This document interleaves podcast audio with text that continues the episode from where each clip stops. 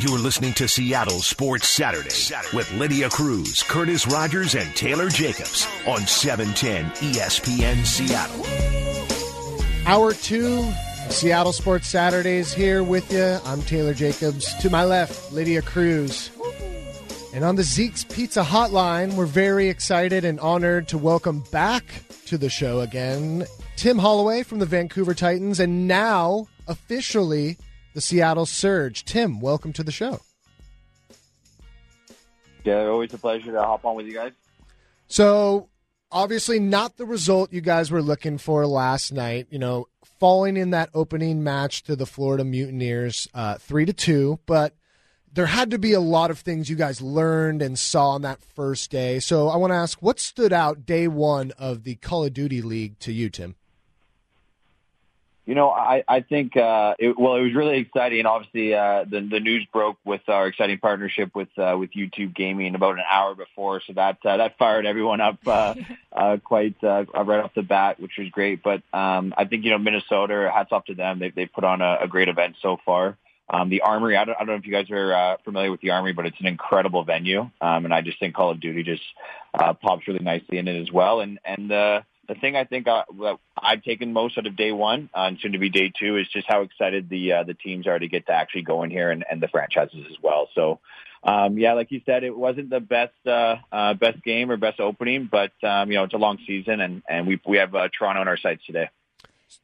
Tim, you have plenty of experience with the Vancouver Titans, or at least with the the community here in the Pacific Northwest, but what was one of the biggest differences you saw in Seattle and their fandom and their response to the Call of Duty team? I think uh, it's a great, it's a great question. I, I think one thing that I, that even surprised me is just how different Call of Duty fans are and how different to Overwatch fans. Uh, and uh, you know, I kind of I kind of knew that just just being more of a Call of Duty fan myself and, and player, but um, it's I like it more because it's a lot more uh, personality. I'll say I like, um, and that that's what I like. It's a lot. It's a lot passion or a lot of passion, and you know I, I would kind of even um, put it to more like that Seahawks fandom, which which I really relate with. And you mentioned uh, Tim the YouTube deal. You know, um, the Overwatch League and Call of Duty League will now both be on YouTube Gaming. So for for fans and and people who watch these leagues, what is the biggest difference sort of we can expect as a viewer? You know, I, I'm I couldn't be more happy. Like there, there was there was you know talks about uh, you know we were getting our updates you know every every uh, monthly and then bi-weekly coming um, sooner to the to the launch weekend this weekend and then Overwatch's launch on um, you know in a couple of weeks. I personally was really hoping it would be YouTube. Um, I mean, it's out of out of my uh, pay grade, if you will, of, of what the deal, um, you know, what the best deal was, et cetera. But I was really uh, pushing for for YouTube, just because I, I feel like YouTube is a lot more authentic, um, and and I really feel like that's the way we're gonna um, grow this league, both leagues. Um, it's just to really start that human connection and that emotional connection to our fans. And I think um, YouTube gaming is is the platform to go. Speaking of that emotional connection, I'm sure when fans have an opportunity to see this in person, in action, in your home series, uh, that will be one of those opportunities. Uh, what can they expect from that first home match? Yeah, I mean, you know, Taylor and I have talked about this, uh, and I, I think you know, a few few times, and, and when I've been on here, and you know, I, I hate to to kind of repeat myself, but it really is from day one. We just we really can't wait for the opportunity, in, you know, in April in Seattle and May in Vancouver to to really show the best of what the Pacific Northwest is, and really really use what makes Seattle so cool in our home stands to be a disruptor in in the space, you know, franchise wise. And, and then Vancouver, the same thing. Like, you know, we're, we're at a little bit of an advantage in Vancouver where, where our parent company, Aquilini Group, owns and operates Rogers Arena. So, you know, we're, we're rolling out quite the show so far. And, um, and I just can't wait for people to, to come in and, and really be very proud to, to be from Vancouver when they're watching the Titans and be very proud of the show that we put on in Seattle as well. And, uh, and, and, uh, and grow some, so the Surge fan base down there. So tell us a bit. You you know you have all these events going on, and one of them actually next Saturday you're going to have uh, a game and greet event, which is kind of unique. I've never heard anything like this, but you're allowing yeah. people to come and game against the pros so cool. from the Vancouver Titans. An opportunity to kind of show your your skills and your merit in this whole thing. So tell us a little bit about next Saturday and what fans can expect because I might potentially have to drive up to come see this and give give it my all. yeah, get on up, Taylor. yeah. You got to. Yeah, I, I think it's it's almost like a um, you know two prong excitement. Like it, you know, it's it's going to be incredible to to actually be for the fans to be able to to play against you know Haksal and Twilight and and our new you know Fissure and Rio, our new players and I think also one thing that we should really highlight, and, and I know I will be when, um, is that it's, at Rogers Arena as well. So really connecting the Titans to Rogers Arena as well. Um, so I think that's going to be really exciting. But I, you know, I was laughing. I was like, oh my god, like how cool would this be to, you know, it would be like, you know, for you know, instead of you know, hey, come get an autograph with Russell you know, or Wilson, it'd be like come throw balls with your, come catch passes with Russell Wilson. You know, so it's it's. uh I think it's gonna be incredible. I think our fans are going to just absolutely enjoy themselves and and the way we've kind of designed the sports bar and we're, we're getting all the tables out of there. It's going to be really interactive and um, I just can't wait to for you know to, to look around and, and see kind of the the our our community, our gaming community, just keep growing and and uh, and uh, and have that again that connection and, and start that uh, that emotional connection with our players as well. While the before they're they're off to Dallas to, to hopefully get uh, some big Ws. Yeah, so twelve to two next Saturday, Rogers Arena. You can go down you can game, you can greet, you can kind of be a part and see the community yeah. down there and feel everything. So, uh, and I'm gonna try. Yeah, we're, we're gonna have auto, yeah, oh. autograph booths. Um, we're gonna have a merch stand. We're gonna have uh, some some giveaways of, of uh, some Titan swag. Um, you know, obviously, hopefully, uh, we'll, we will have our, our homestand uh, tickets on sale up there as well. Uh, but I, I think the biggest part here is just like come, you know, come meet the Titans. They're going to be in Vancouver from now on, and and it, it's really exciting. And I mean, I, I just can't wait to kind of look over and and see some fans just kind of hopefully they're they're actually playing the game, not looking you know next to Axel or something like that. But yeah. uh, come come down, and enjoy yourself at Rogers Arena for sure. Tim, that's always something that I'm so impressed with about the game, gaming community is I feel like it is so accessible compared to other professional sports that there really is an interactivity between fans and between professional athletes that you don't get anywhere else. Will you expect that same level of interactivity between the Seattle Surge and, and their fans? I, I really will. Like when we we were down um, when we when we launched the uh, um, uh, or announced that we were going to be playing you know at WAMU and and uh, at you know CenturyLink Field, we we actually had Enable and Octane come down and we did some ticket giveaways and they, they just couldn't be more proud to, to play for Seattle. We, you know, we walked around, we did some content videos, and it was it was awesome just to see them interact with the community. And we just you know when when the fans came out and we gave free free tickets, like they they were just sitting there talking about the game, and it was really cool. And um, I think it was Enable was kind of giving uh, giving a fan like some uh, um, some tips of, of what you know what he likes to do on during search and destroy mode and stuff like that. So it like like you said, like I really think what's I don't want to say what's different from traditional sports, but like these like our players are are so much are fans of the game. Period. So when you put them in a room with with someone doesn't even like someone like me, like I'm horrible at Call of Duty, but we just we just have passion for the game, you know, and we just talk about it. That, that's all we do. So it's it's pretty cool.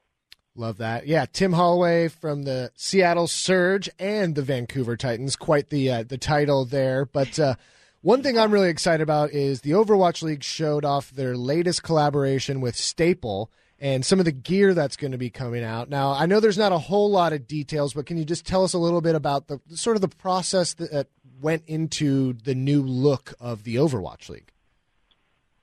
Yeah, you know, it's. I, I think that again all year, and, and one thing I, I got to tip my hat to Activision Blizzard. Like they were very, they're very vocal and collaborative of like what you know, what can we do better next year, next next homestand, etc., or uh, next next match last year.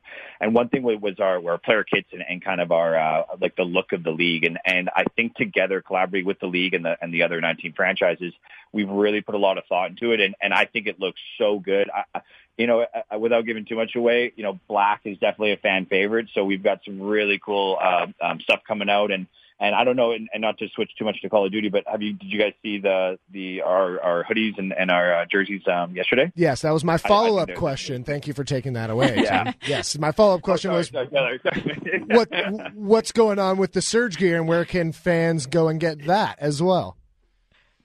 Yeah, it's, so it's it's it's all rolling out. Um, you know, stay tuned for on obviously the league's web, website, Fanatics, and obviously our, our own lay or our uh, our own um, uh, uh, pages, web, web links as well. But uh, I just think Call of Duty did such a good job with the camo and the branding on on these jerseys, and and uh, I, I couldn't be be more happy of how, how quickly. I mean, again, it it all rolled out very quickly on our end. We had to we had to kind of pick our, our brand and our and our colors uh, quite quick, but I, I think uh, we did Seattle proud with with our Paladin and uh, and what uh, Call of Duty rolled out for sure. Well, you definitely did, Tim, and we're uh, so honored to have you on the show. Real quick, I'll let you plug one more time both of the weekends. So Seattle, April 18th and 19th. You can go down to Century uh, Link, the WAMU Event Center. You can see the Seattle Surge play there. And then in May, they can go up. And on 4th of July, we can have a Canadian 4th of July up in Vancouver watching the Titans play That's at home right. as well. Star, stars and stripes in Vancouver this year, Seattle. Let's let's come out. Let's come out. Love it. Exactly. And then and then again, uh, just next week, um, February first. Uh, I know there's a lot of Titan fans in in uh, the Pacific Northwest. So if you can, if you can uh, get in your own car or ask ask mom and dad or, or your cool uncle to, to come up and uh, drive you to Vancouver, 12 to 2 at Rogers Arena. Um, you'll be playing next to, to all the greats, Vancouver, and uh, should be should be a really exciting event. We love it. Tim, thank you so much for joining us. Best of luck today. You got a match coming up here in a little bit of time, so send the boys our uh, our best wishes, and we'll be cheering for you all the way back here in the Northwest. Absolutely. Thanks, Tim. Awesome, yeah. And it's, it's, it's against Toronto, so everyone on the West Coast, unite. Yes. Let's do this. Seattle go. fans, we know about the Toronto fans and what they do, so we need to return the favor today. Exactly. Let's do it. Yes, thank you, Tim. Appreciate it, buddy. All right. Thanks. man. Thank you. Take care. Tim Holloway, Vancouver Titans, Seattle Surge. Always awesome to hear from him. Even if you're not a fan of esports, you could, I could just listen to Tim talk all day. exactly. Honestly, just just let him talk about just anything. Nerd out. Yeah. That's, I, I love it here on the show. So, coming up next, we got to get into our big three national stories. A lot going on as we get ready for the Super Bowl. And of course, the biggest event on everyone's calendar the Pro Bowl is here, ladies and gentlemen.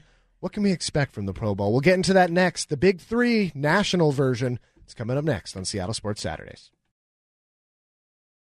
Seattle Sports Saturdays with Lydia Cruz, Curtis Rogers, and Taylor Jacobs. on 710 ESPN Seattle.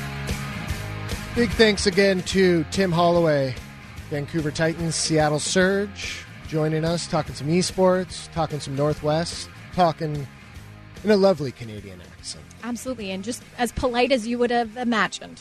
as as we Canadians like to be. Big three national stories we got to get into. A lot of the things happening around the country this week. A little bit of a slower week as far as sports stories go, but it doesn't mean we can't come up with three big stories. So let's waste no time. Let's get into this week's big three. Number one. I've mentioned it before. I'll mention it again. It's everyone's favorite weekend Pro Bowl weekend. Woo woo. That's pretty much it. That's the whole bit. no, but uh, in, in all seriousness, we will see some new rule changes here. Most specifically, the uh, the opportunity to do the fourth and fifteen to keep the ball instead of having the onside kick. What will that look like? What effect will that have? And another thing, which we'll get into next here at ten thirty, is could any of the Pro Bowlers help come to Seattle and help this team reach a Super Bowl. What Pro Bowlers potentially could end up in Seattle? Can any end up in Seattle? Brandon Gustafson of 710sports.com put together a nice little article. So we'll go through some of the names he mentioned of potential fits, unlikely fits, no fits, and we'll see uh, what maybe uh, work Pete Carroll can, and the coaching staff can put in at this Pro Bowl. But for those, I guess, interested in watching tomorrow, noon. You can watch it on ABC, ESPN. The AFC and the NFC square off in the world famous, untouchable Pro Bowl. Number two. Well, we have our Super Bowl field set. I know it's going to be hard. It's going to be almost anticlimactic after the Pro Bowl this weekend, but next weekend, the Super Bowl in sunny Florida. It's the Niners versus the Chiefs championship weekend. Felt almost like a little bit of a letdown, a little less exciting than divisional weekend. But Super Bowl field now set. Kansas City beating the Tennessee Titans 35 24. The Niners just kind of unceremoniously rolling over Green Bay 37 20. They put up a little fight in the second half, but really didn't look like that game was ever out of hand, ever out of Kyle Shanahan, Jimmy G's reach. So now it'll be a pretty interesting matchup. You've got the Niners defense versus the high octane Kansas City Chiefs offense, which will be more difficult to stop. Will it be the run game in San Francisco the the Chiefs actually showing a lot off on the defensive side of things. I think that's been an underrated part of their game all the all this year because there's been moments when it has not been good, and Taylor knows this as a Chiefs fan. Um, but there's also times when it's been pretty dominant. Frank Clark, a part of that mix. Now you've got a former Seahawk winning either way, whether it's Richard Sherman on San Francisco side of things or Frank Clark on the Kansas City side of things. So this now set for next weekend in Florida. Number three. Well, Zion has arrived, and boy, oh boy, was his arrival worth the wait as he exploded for a slew of three pointers and uh, a bunch of big points, big dunks, and in his two games so far has made quite the impact on the NBA viewership for the two games, spiking through the roof. People excited to see Zion Williamson and the rookie phenom finally hit the court. But elsewhere around the NBA, LA Clippers star Kawhi Leonard earning his first triple double of his career last night in a 122 117 comeback victory over the Miami Heat. Also, LeBron James to pass Kobe Bryant in all time scoring here soon, to pass the mark of 33,644 points set by Kobe.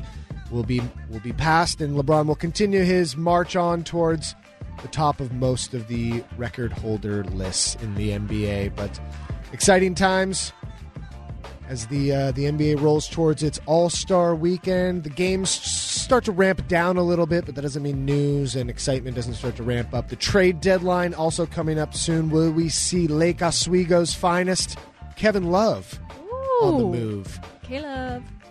All things to uh, to watch and look for in the NBA as we uh, we head out of this Big Three national story. Some honorable mentions: Dallas Keuchel apologizing for sign This was stealing. huge. This was weird and huge and probably, you know, gag order breaking, but he seemed to apologize for the things that took place and sort of urging his teammates. Yeah, this just breaking yesterday, I Mhm. believe. But yeah, Dallas Keuchel being the first player from that 2017 Astros team to really apologize, Yeah. say and admit to some sort of wrongdoing. Because we did hear from Jose Altuve and Alex Bregman and Josh Reddick last week as part of Astros Fan Fest. They were speaking to the media.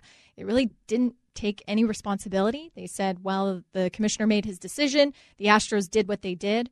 That's was Alex Bregman's favorite quote for the weekend. The Astros did what they did, which is a disassociation that uh, is unrivaled, uh, not taking any personal responsibility or even admitting any wrongdoing. So this is huge because yes, Dallas Keuchel doesn't currently play for the Astros, so there's a little bit different implications on his plate. But he now is with the Chicago White Sox and, and chose to say, "Hey, this uh, what we did was wrong," and. Uh, I think other other people should say they're sorry as well. Yeah, I think that's the next wave coming in this whole story is the accountability for the players and what that will look like. Whether it's, you know, suspensions, making them get out there and talk about it openly without the gag order put in place by the commissioner, you know, what will that look what will, what will the reckoning for the players look like because we've seen it for the coaches and the GMs involved so far and sort of the standard in, in which it will take. Most likely you will lose your job if you get caught being mm-hmm. involved in anything like this. But what will happen to the players? Will anything happen to the players? You know, it's it's it's a tough situation to know who benefited, who was a part of it, who, you know, fought it, all of these types of things. So it's going to probably take a little bit for the the league to figure that out. And also, you have to consider. I hate to be this pessimistic. I'm usually the optimism, uh, you know, rose-colored glasses person, but there really is no incentive for Major League Baseball to punish individual players. And I hate to say that. You know, we heard the allegations from a random a Twitter account that they individual players were wearing buzzers, and perhaps that uh, Jose Altuve and Alex Bregman were part of that. Well, the MLB came out and said no, we didn't find any evidence of that. But to be honest, do they really have any incentive to to find evidence to the contrary? Because then you're talking individual suspensions. You're talking about taking some of the biggest name players out of the game when those are part of your money making process. And uh, I, I just don't see that there being a lot of incentive for that. If you punish managers and management, then that's in in their mind uh, easy repercussion because they're not currently involved in the game, and, and the success of the game isn't really hinging too much upon them because I don't think you know you'll see that big a drop off for the Astros or for the Red Sox because they still have incredibly talented rosters. But if you take those incredibly talented players out of the game, then yeah, your product is going to suffer. So I think that at the end of the day, there is some there's some dollar signs involved in in the interests here, and we just have to be aware of that. But still, huge to hear from Dallas Keuchel. This is a guy that has never in his career been uh, one to be silent in general. Yep. He was back in 2017. I remember very vocal about the fact that he didn't think at the trade deadline the team added enough. He was critical of Jeff Luhnow and of his own team that that he was upset they didn't add enough, and then they ended up getting uh, Justin Verlander on that later waiver date, you know, a month later. Um, so I'm sure he was happy with that. Mm-hmm. But still, it's big for him to come out and say something, and maybe some other players will follow suit. I hope so. Yeah, I definitely hope so. And another kind of puzzling situation happening this week Kansas. Speaking of accountability, Yeah. Kansas, Kansas State, uh, heated basketball rivals ending their game in a brawl resulting in Silvio De Sousa's 12 game suspension after he picked up a stool. He didn't swing it. And it was one of the weirdest fights as no real punches were thrown. It was just sort of a big scuffle. And, you know, one person in, in street clothes was involved and he was sort of instigating part of the fights. I'm still curious on who that was. he, so he was uh, on the bench for one of the teams. Yeah, but they, but like, what, what was he? Is he a Yes. player? Is he a, uh, uh, you know, a coach, An assistant, an yeah. Mm-hmm. assistant? Um, just have a lot of questions about what that guy was doing and why he was able to instigate such a huge brawl between these two teams. Uh, but I think again, in the end, they got it right with the 12 game suspension. You know, it, he's going to learn a tough, valuable lesson from this, but also he doesn't deserve to lose the whole season. He ha- should have a chance to come back later on and be able to play and be a part of this team. And It's interesting though because he's still at the center of an investigation that's going on. the Adidas, yeah, that was the, he's part of the Adidas. He had to sit out the year because of the allegations of you know pain and money exchanged and things like that, and the whole the whole sort of scandal involving college basketball and, and some of the big sneaker companies and their involvement in their program. So interesting things happening in college sports as always. So always. Also, the NHL All Star Game. Don't want to forget about that. It is in St. Louis this weekend. And, Yep. uh, one of the cool things I thought for their skills competition is they had players shoot pucks essentially like over the crowd. You know, experimenting with uh, with different things to get people into into the All Star Game. We're going to talk about that later. great tease, ten forty five. Let's go. Can the NFL hit a puck over the crowd figuratively at the Pro Bowl? We don't know. We'll discuss at 1045, so make sure you're texting in your ideas, what you'd like to see. I've already seen a lot of dodgeball tournament ideas for those wanting uh, Pro Bowl changes, so make sure you're texting them in 710 710. But up next, could any Pro Bowler be on their way to Seattle to help this Seahawks team? We'll get into that next. Seattle Sports Saturdays. Seattle Sports Saturdays with Lydia Cruz, Curtis Rogers, and Taylor Jacobs. on 710 ESPN Seattle.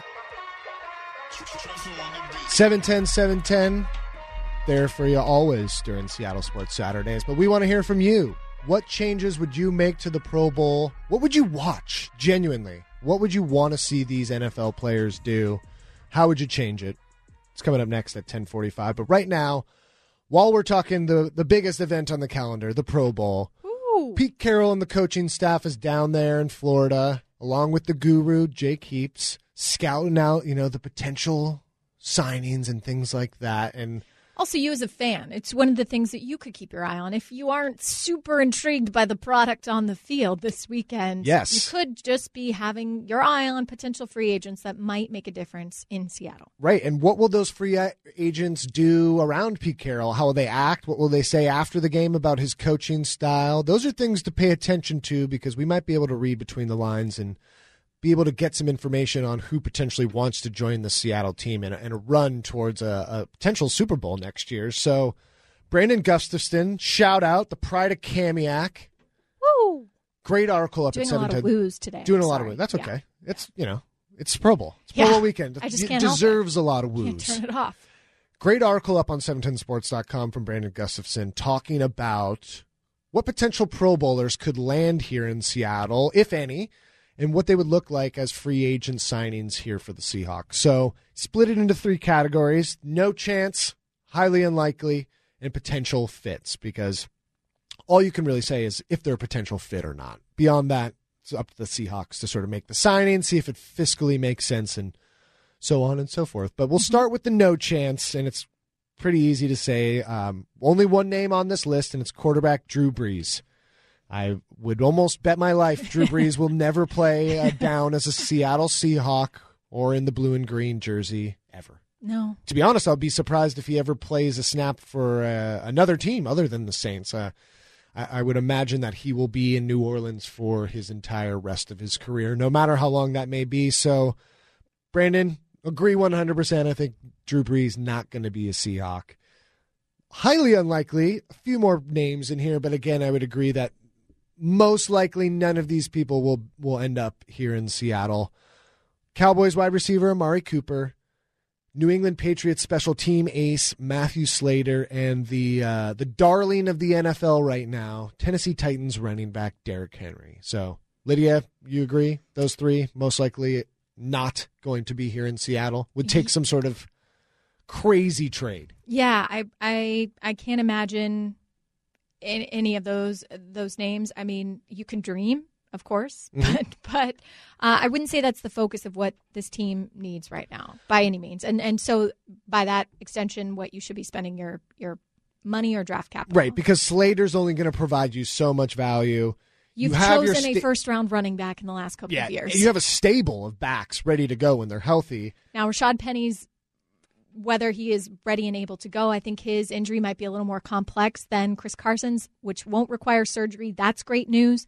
I think Rashad Penny's might be a little more complex on when he comes back. CJ Prosise is uh, one of those free agent decisions you have to to make, but you saw flashes of what Travis Homer brings, and you also were able to get some contributions from basically, essentially, two retired, semi-retired football players, Right. Marshawn Lynch and Robert Turbin, at the end of the year. Exactly. And wide receiver, intriguing position because when this team had Josh Gordon, the offense looked unstoppable. They just had every sort of facet of, a, of an offense that you could want. So signing Cooper again, highly unlikely. You bring him in, you know, that then the whole depth chart slides down. Tyler then goes back to being a number two. DK's your number three. I mean, look, in a in a great vacuum world, that's a wonderful situation to be in to have DK Metcalf be your third receiver, but I think they're happy with what's happening at that position, the pay level and, and how much money they're investing into that group of players. I think the front office was really comfortable right now. It doesn't mean that they won't make a move. And I, you know, AJ Green, I was talking with my buddy Tony about the potential of maybe AJ Green being here.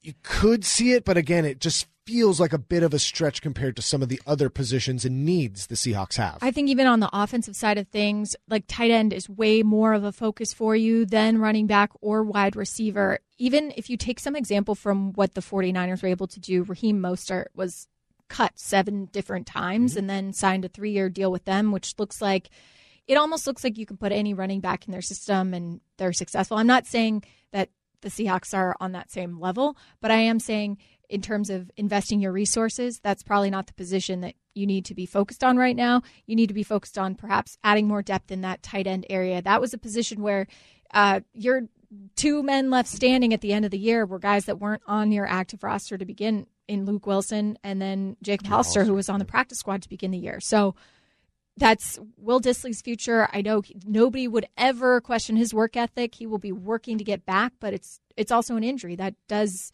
leave it up in up up up in the air. So I think you need to add depth on the tight end front, and that actually leads into Great transition. That's what we're all about here on this Yeah. show. Great transitions. As we transition into potential fits, number one on that list, according to Brandon Gustafson, and I, I would agree with this. If it, the potential of this guy is so intriguing, tight end Austin Hooper. He's going to hit that free agency market. You saw what Matt Ryan could do with him in Atlanta and how valuable he was in that red zone for that team. And you know, for fantasy football players out there, you know his value in that in, in that arena as well, and, and what he's been able to do offensively, statistically. But that's uh, again, it's such a big question. Will Dissly is such a big question mark because you've heard it from guys like Dave Wyman on how special he can be and what his work ethic and what he's been able to do on the field in the short time he's been on the field has been remarkable and it's caught a lot of ex players and, and analysts' eyes as something that stands out to them. So to go out and to spend big on a position that isn't necessarily a, a true need, but the depth is a need. Uh, it, it's tough because Austin again becomes the number one. You slide Will back, everyone sort of slides back what value can you get out of some of these guys? Can you re-sign Luke Wilson to a, a, sort of a veteran minimum deal and have him be the third stringer and, and help out? Can you get someone behind Will D- Will Dissly who's a little bit cheaper? Can Jacob Hollister take that next step? Is he that guy? So, a lot of question marks on the people you actually already have makes me a little bit hesitant about maybe going after Austin Hooper. Did you learn a lesson? Did this team learn a lesson with Jimmy Graham? In terms of what type of tight end that they are looking for. Yeah. Yes. I mean, I don't know why I said it in that way. Yeah. But um, did my question? I only asked that because Ed Dickson was such a puzzling. Yeah, I just think he couldn't get healthy, and I think he was just in a weird spot in his career. I think what he could have brought to this team is what they want is still what they're looking for is that blocking tight end who can catch a pass but is able to chip make that lane, open up something for Chris Carson, seal a defensive end, let Russell get outside and create. So those are the things I think they're looking for from the tight end position. And Austin can do that, but primarily he is more of a pass catching tight end and more of a uh, offensive playmaker. Yeah. So not necessarily something you're going to see from him. This one I thought was really intriguing. And to be honest, I think this may be the best chance of someone from the Pro Bowl ending up on our roster, and that's Vikings fullback CJ Ham. They love to run the ball here in Seattle, and establishing the run to open up the play action and the passing game for Russell Wilson is the way they run this offense. So, getting a fullback in there to sort of open up some of those holes. If you don't have a tight end, you can you can essentially shift CJ Ham from the, the edge of that offensive line, move him in motion to be one of the blocking leading blockers for Carson or Penny or whoever may be taking taking the handoff. So I would love to see CJ Ham, 26 years old. You can sign him for, you know, 4 years, get some good value and look, we've seen what a good fullback in Seattle can do for this offense and Shaun Alexander with Mack Strong in front of him was an MVP and yes, he had a great offensive line, and we'll get into the the, uh, the offensive line here in, in one second. And I think that's a cheap addition the Seahawks can make that could help them take a big step forward next year offensively. And that's saying something, especially for someone like fullback in a position that seems to be dying in the NFL. So, with you do still have Nick Bellore on your roster, but more yeah. as a special teams contributor. Yeah, yeah, and and you're talking more true fullback. True fullback, I formation, you know, I guess you could do some wishbones and some different things, get creative, but it I would love to see what type of uh, versatility he would bring to the play calling of the Seahawks offense. And also short downage situations, the fourth and ones, you don't have to worry about Russell going up and over or Chris Carson, you know, throwing his body in there, getting hurt again hand it off to CJ Ham. Let him get those two, three yards.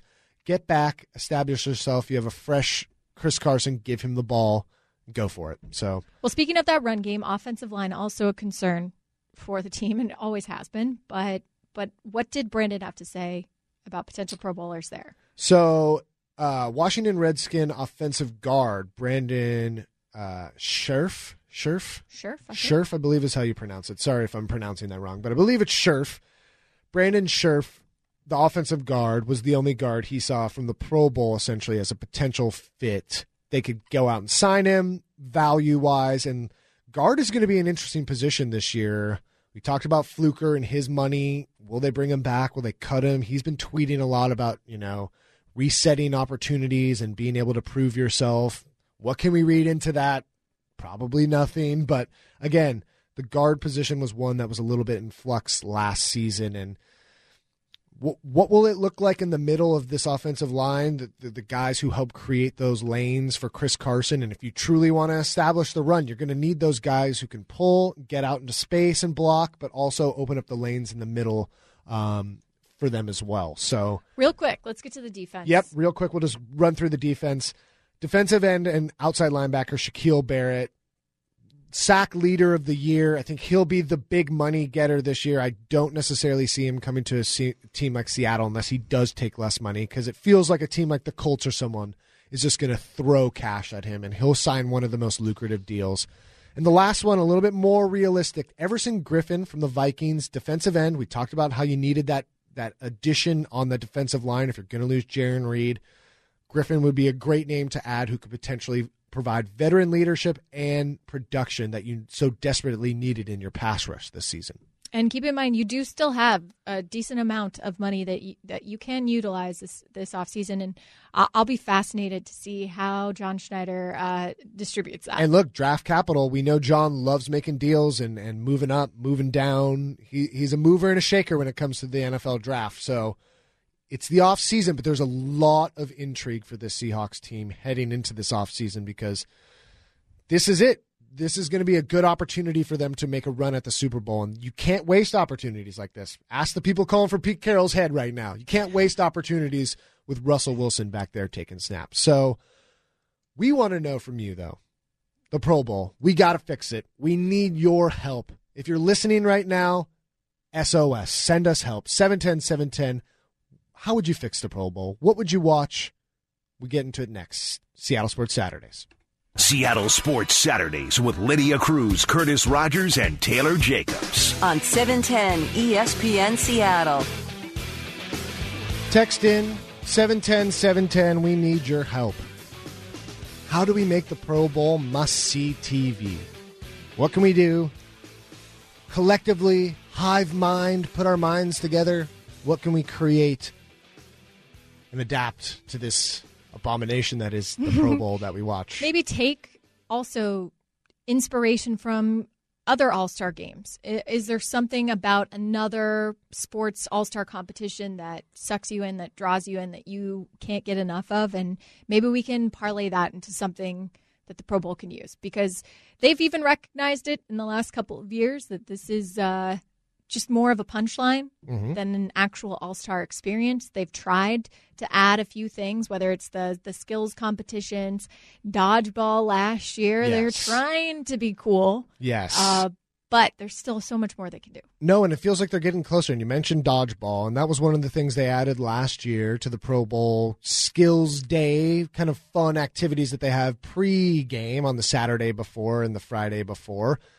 So a lot of texts coming in that the dodgeball tournament, they want to see a big dodgeball tournament. I love that idea. Love seeing different games and incorporating different games into this. I think, think is the big the big change. I would also be down for some sort of like ping pong competition. It seems to be big with a lot of of players and or 3 on 3 basketball competition because you've heard a lot of players talk about we know in Seattle that that means a lot. Right. And I think this plays into my suggestion okay, for what go. they do. I think we can combine those ideas into one sort of mega idea. And 90s kids will know what I'm talking about, but we need to change it to be Legends of the Hidden Temple. What?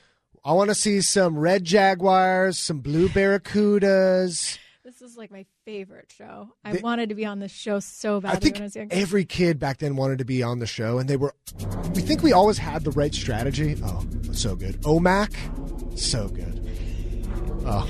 Yeah, why why did we always think we were smarter than everyone there? Even though it I mean, seemed kids. so random. Yeah, I mean it was random. There was like no way you could be good at projecting what rooms these random people are in. But the thing about Legend of the Hidden Temple was it was all about these different mini games leading up to a big True. competition, right? And narrowing down these teams. So my idea is to take that sort of Yep, and don't get rid of the number of players, right? Keep it the 44 from each team. So you have 88 total people going to the Pro Bowl. Totally fine. 8 teams of 11. You have a, a schoolyard style draft. You have to fill Ooh. certain positions. You have to have a certain amount of offensive, defensive linemen certain amount of skill positions, and you know a couple quarterbacks as well. just to kind of make it exciting for every team. And let them go out and compete in some wild challenges. Let them go out. I want to see some offensive linemen doing skill player challenges 40 times, running races against each other, you know, hands drills, those types of things. I want to see some skill position players try and pull a bus as far as they can. I want to see people doing things outside of their comfort zones.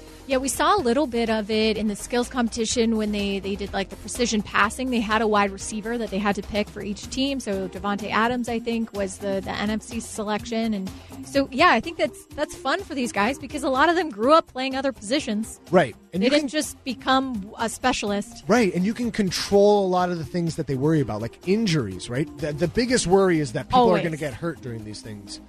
You know, let them get up there, glad uh, American Gladiator style, and do the jousting with the full gear on.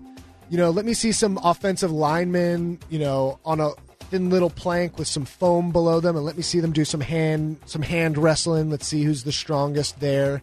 I think there's just a lot of potential for some fun mini games leading into a bigger sort of tournament with points and things like that, and awarding a winning team. I think there's a lot of intrigue into the draft.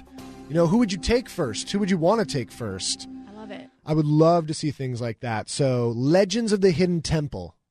Let's do it. Pro Bowl style. Pro Bowl style. Okay, I like that. That's going to be hard to top. I mine is not nearly as intriguing, but I was thinking, what about if you did an actual just Madden competition? Mm. We know how much players like They to game. play. And, They they, love and to game. specifically Madden, we heard it from KJ Wright, Trey Flowers, um, and even the Griffin brothers now are are feeling like they've missed the boat because they didn't play Matt, a whole lot of Madden to start. They played a lot of the shooting games, and now they're feeling like they have to catch up because everyone plays Madden and is so good at Madden. And maybe that wouldn't be as fun for them. So maybe it's a different game. Maybe it's uh, Maybe it's a bunch of games. Yes, exactly. Maybe, but I think that if you did it in that sort of arena type setting where you had players mic'd up so they can trash talk to each other, Yes. um, and you did like a best of series where you same thing, different players are playing.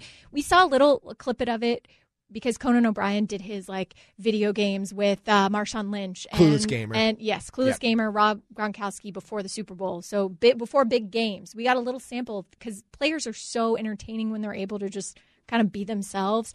And I think you could have like a massive arena setting for this. You could make it interactive, like we've seen from Dota, where where players or Yep. fans are able to have like bracelets that buzz and Correspond. correspond with the game action, so it feels like a true interactive experience. You're able to hear them mic'd up, the trash talk. I think that would be spectacular. Plus, you could also you could still do the coaching thing where you got Pete Carroll in there trying to you know Yeah, like always coach 'em up for gaming. coach him up for Madden. That would be funny to see. I think it'd be I would love to see that. Some text coming in again. Text in 710 710. We need your help, specifically you listening right now.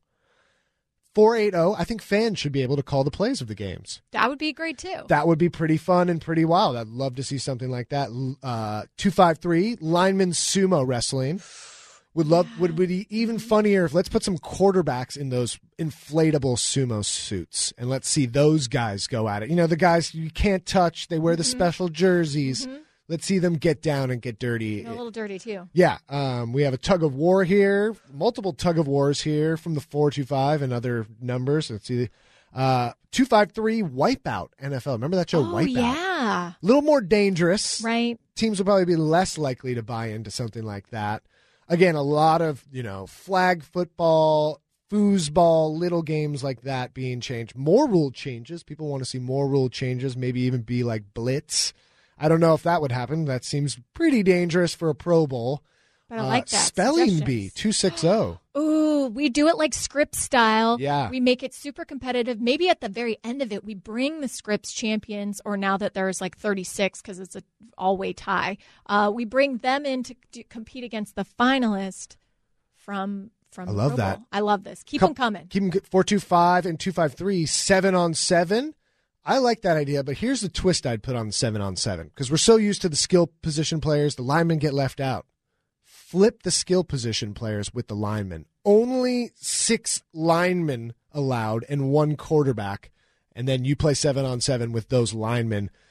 Love would love to see some some big guys trying to catch balls, diving for plays, things like that. It would look so funny. It would be even more entertaining to watch National Phantom, let's go. a center trying to guard a center running down the field for a catch. I mean, that would just look hilarious and be fun and, and probably just all around good. Offensive clean. linemen need love too. They deserve to have glory too. Okay, they're in the trenches. Yep. They don't get a lot of it. They should. They deserve their moment in the sun. Team Trivia 360. You have kickball here 360, 206 eating competition, 206 dance off. Well, we know who'd win that. Seahawks wide receivers.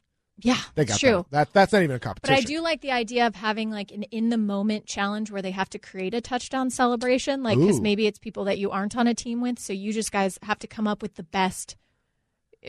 I don't know touchdown celebration with with a time limit. Yep. Props. Egg Who knows? tossing competition. That's some like field day. We're going back to like elementary, school. school. Yeah. Loved field like that's like a uh, what what's the three legged race and, and Yep. potato potato sack, Yeah, races. old and, school. Dunk tank. I mean, come on. Yeah. Well, we love these suggestions. Keep them coming. them coming. Yeah, these are these are great. Um, ultimate frisbee that would be a weird one to see some guys throwing. Frisbees are hard to throw anyway, so watching some NFL players throw them would be hilarious. Keep texting 710 710. We need to hear your fixes for the Pro Bowl. It's everyone's favorite week, so we got to figure out how to get it back on track. Am I right? But up next, we will talk about the Seahawks and who potentially on this roster right now could be the next first time Pro Bowler. Who could it be? We'll discuss next. Seattle Sports Saturdays.